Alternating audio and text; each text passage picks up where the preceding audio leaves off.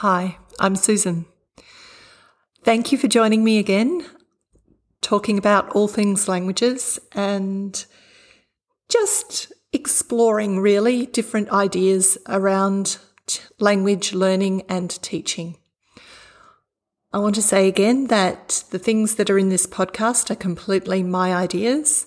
They don't necessarily represent the organisation that I work for, which is DOSCEL, Diocese of Sale Catholic Education Limited. And the aim of the podcast is not for me to be any sort of guru about how language works, but to potentially give you the opportunity to listen to my different ideas so that that perhaps generates ideas for yourself. It's not that I'm right and there is no right in this very interesting and complex world of languages, which really is just about being human, isn't it? Yeah. I also want to let you know again that this podcast is not going to be edited. So anything that I say, um, I'm going to make mistakes. I'm going to go down one tangent and then go into another tangent.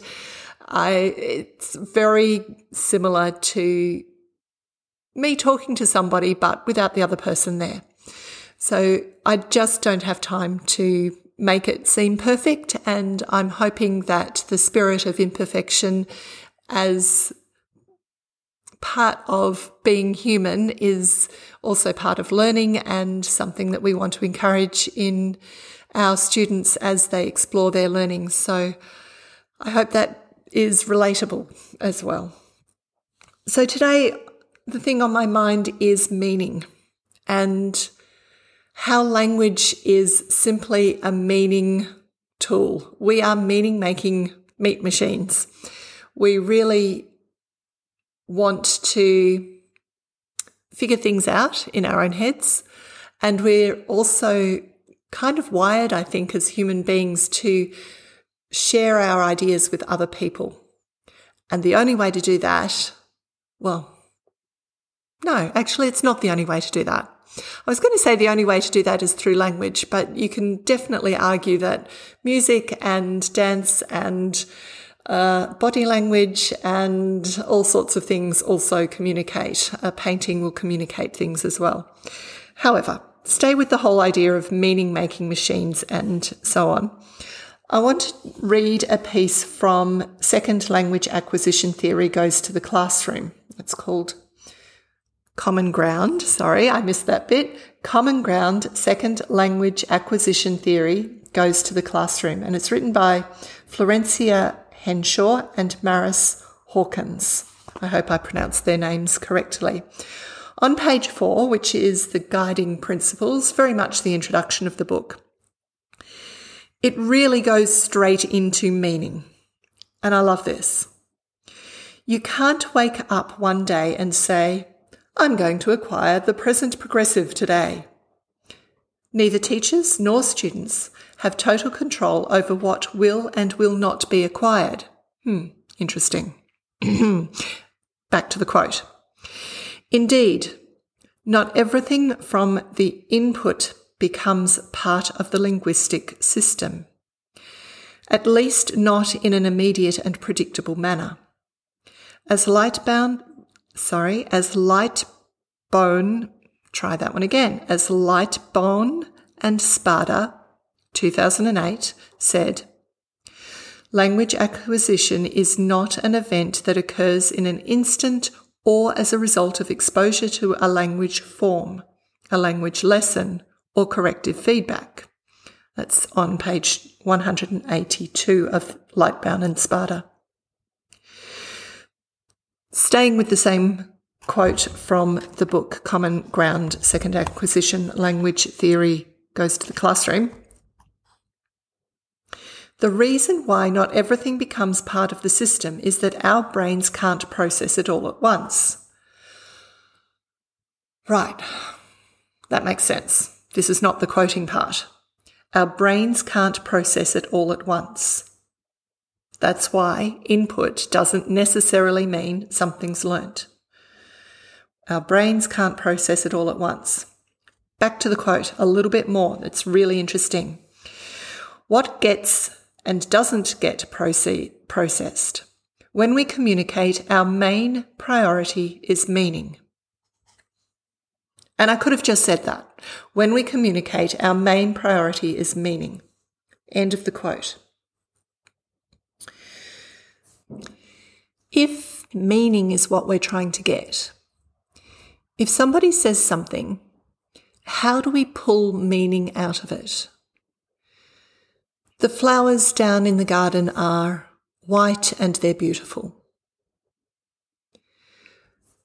The pieces out of that that we pull to get the main meaning are the word flowers, beautiful, and the rest you might get the context of the garden.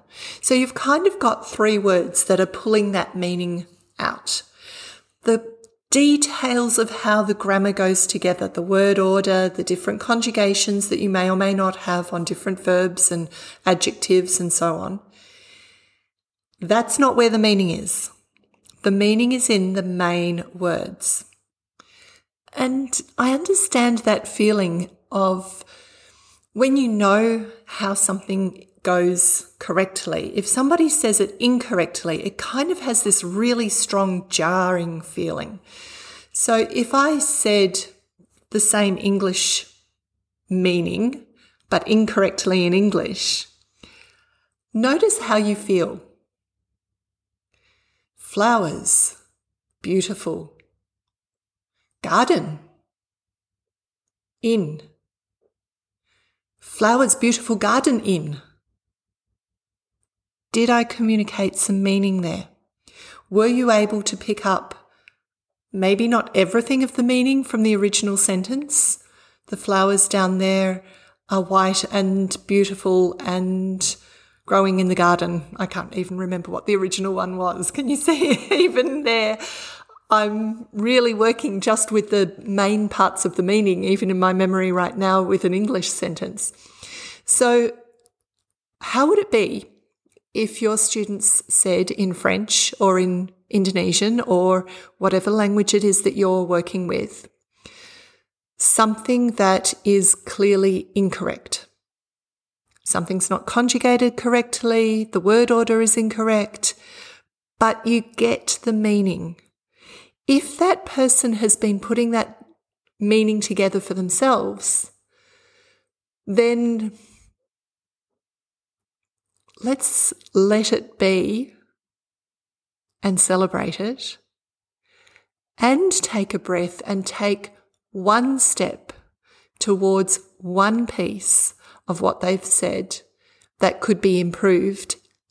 And then that little piece of grammar becomes something that's meaningful for the person who's learning it. Because the person who's learning it is already operating in meaning. Anyway, that's part of what I think about when I talk about scenario practice and encouraging people to put meaning together right from the beginning, even if it's not in correct sentences. As long as you create the space for yourself and for them to know that what's said is not necessarily going to be correct, and we expect it to not be correct. And for now, that's okay.